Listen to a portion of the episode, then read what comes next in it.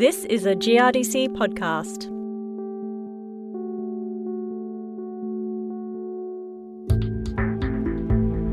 As farmers, it's highly likely that the first time you hear about a new, improved wheat variety is when your agronomist drops in for a chat, or maybe from your reseller, or you read about it in a newspaper story.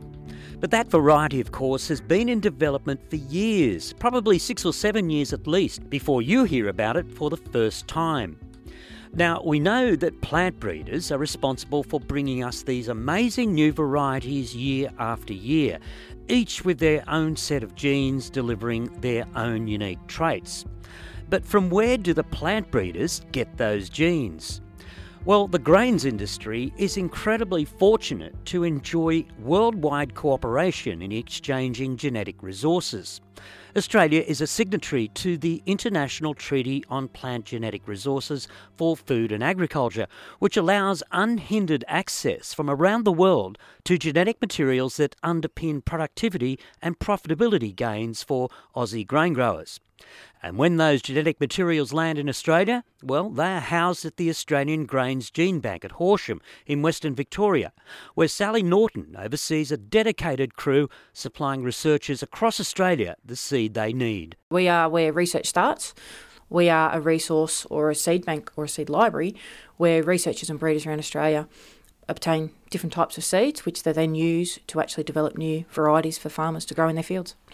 Okay, so is that how you decide what to bring in? It's on the request from plant breeders?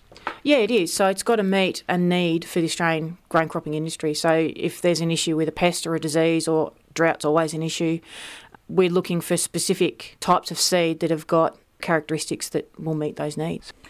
Have you got any idea how many seeds you've got here? We've got around about 195,000 different types of seed, and actually, I think we're over about 4 million seeds themselves, individual seeds. So, quite a lot.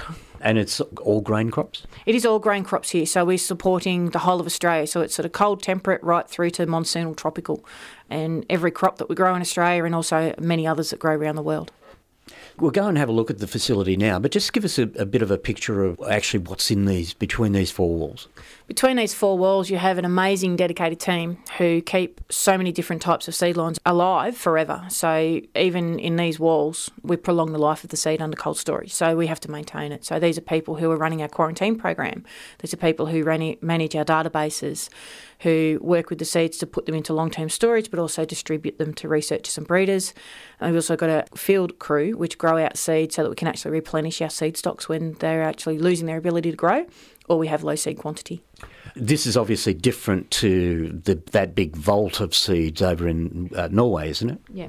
Yeah, so we're an active gene bank, so we're constantly growing a collection and maintaining it, so keeping it alive. Svalbard in Norway is an amazing backup facility which stores the world's agricultural production across all crops. So it's a static backup. You don't maintain the seeds there, but it's a phenomenal archive of the history of the world's agriculture. It fascinates me that this is where all the research starts because often when we're talking about new varieties coming through, we kind of think of it starting at the researcher. Do you get a bit jealous sometimes? Well, not really. I mean, the people who work in this program and, and know the program well understand that pretty much it starts here. But as with anyone in any area of work, you don't really comprehend how the whole system operates until you're actually aware of it or have seen it or exposed to it. Okay, well, let's hold it there and we'll go for a bit of a walk and you can show me around the place. Yep, no worries.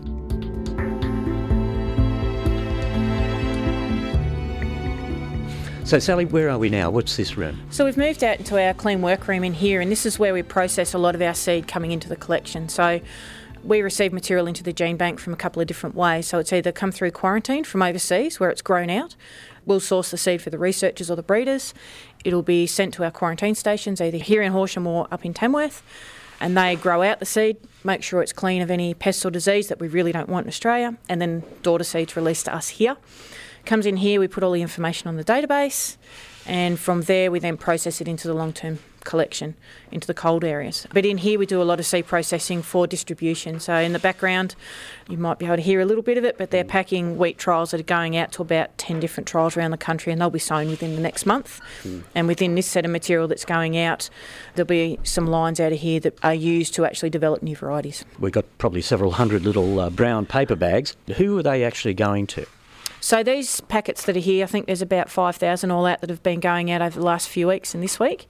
They'll go to private breeding companies and also to research programs into pre-breeding. So they'll actually look at characteristics of how these grow in lots of different environments around Australia. So they'll be looking for how they yield, how they perform if it's a wet year or a dry year, and they'll look at different plant structural characteristics. So do they fall over? Do they stand up tall?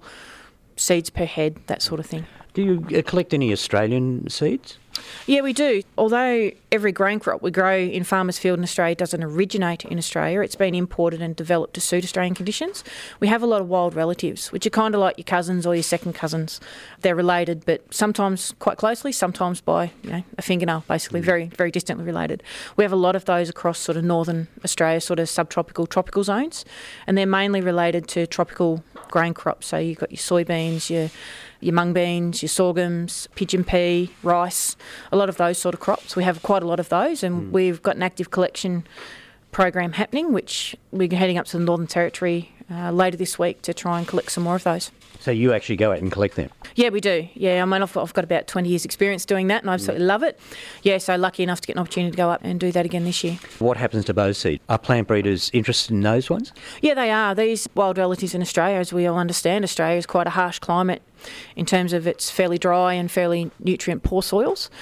The wild plants grow where they grow. It's survival of the fittest, truly. So mm they're really quite adaptable and quite tolerant of some really challenging conditions. And so when we bring those in, they're processed into the collection and they go out to researchers who try and look for specific characteristics that could be used to actually develop more resilient crop varieties for our farmers. Okay, let's go into the cold part. and it's very cold, isn't it? How, how cold does it get down to in uh, here? Yeah, our vaults operate at minus 20, so it's quite chilly. Yeah, okay. I notice we've got quite a few very heavy coats here. So, what have we got here? So, we've just moved into the back end of our building. This is really the heartbeat of the program here. So, this room is really specifically designed to dry seed down or dry anything down actually. So, we're actually losing moisture in here as well. So, it runs at 15 degrees, so it's quite cool and it's running at a dry condition, so 15% relative humidity. And what that does is it pulls seed moisture out of the seed mm. and dries it down to between 5 and 8% seed can be stored at low temperatures under those conditions. And, and the purpose of that is because we operate at minus 20, we're freezing the seed. If we didn't dry the seed down, the, the water within the seed would freeze, which is bigger volume than water. Yeah. And then when it defrosts, it just damages the growing point within the seeds. And so you lose, the seed loses its ability to grow oh, very quickly. It can really do a lot of damage. So we dry it down to, in this room, we get re- reliably get 7% you know, under our realistic conditions here and with that we can put them in the freezer quite happily when we pull them out to send out to researchers or breeders or grow them out ourselves. Yeah, we quite happily store them. How long does it take to get the seed down to those specifications? Depending on what type of seed it is and how big it is, mm. between four and six weeks. And then we move it into a, a foil packet, which is air, light, and moisture proof, mm. and seal that up. And then that container it then goes into the freezers. So, uh, just looking at this controller here, it's a minus 20.7 degrees. How long would we last in there if we didn't have protection? Oh, we'd be in all sorts of trouble in about 15, 20 minutes. It's pretty cold in there. Okay, well, so. we won't do an extensive interview, no. but can we go in there yeah, and uh, just see how cold it is? Oh, yeah. Yeah, it's cold. It's yep. cold. So as you say, these seeds are fro- frozen in here. I'm starting, to, starting to get a bit cold myself. They're, they're frozen in here. How long would they stay in here, or is there a large turnover of seeds? Um, there can be. So there's certain sets of material in here. We have to regrow them every probably five years, and they're really well characterised sets of material or sets of seed in here, which researchers would like to use a lot. But in terms of the storage life in here, theoretically, I think wheat, for instance, has about 300 years. Right. Uh, realistically, uh, if we have really good quality seed coming in here with really high germination rate, we could easily get 80 years, if not 100, of seed in here as long as we don't use up the seed stocks. Mm, uh, well, about 80 seconds is about my limit. it's, it's too cold. Let's go out. Yep. Oh, it's cold. Even my clothes are cold. Geez, how often do you have to go into there? Oh, a couple times a day. Depends on what you're doing. Yeah, yeah.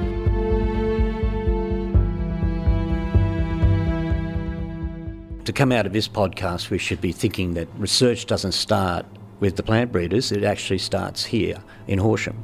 Well, it does. I mean, there's a lot of work. I mean, you often hear, oh, it's just seed in a fridge, which is actually quite annoying because it's so much more than that. So you can't just put seed in the fridge and expect it to be there when you need it. So the whole point of this is is to really make sure we're trying to future-proof the Australian grain cropping industry.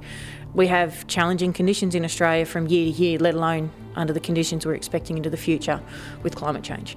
So the purpose of this place is to have the diversity and the adaptability of all different types of seed from all around the world and within Australia that allow researchers and breeders to actually develop the crops for the future that we need. So it's an amazing program. This, I mean, the building's lovely to look at, but you know, when you come inside and you see what actually happens in here, it's, it's you know, can be quite overwhelming at times. A highly dedicated Sally Norton from the Australian Grains Gene Bank.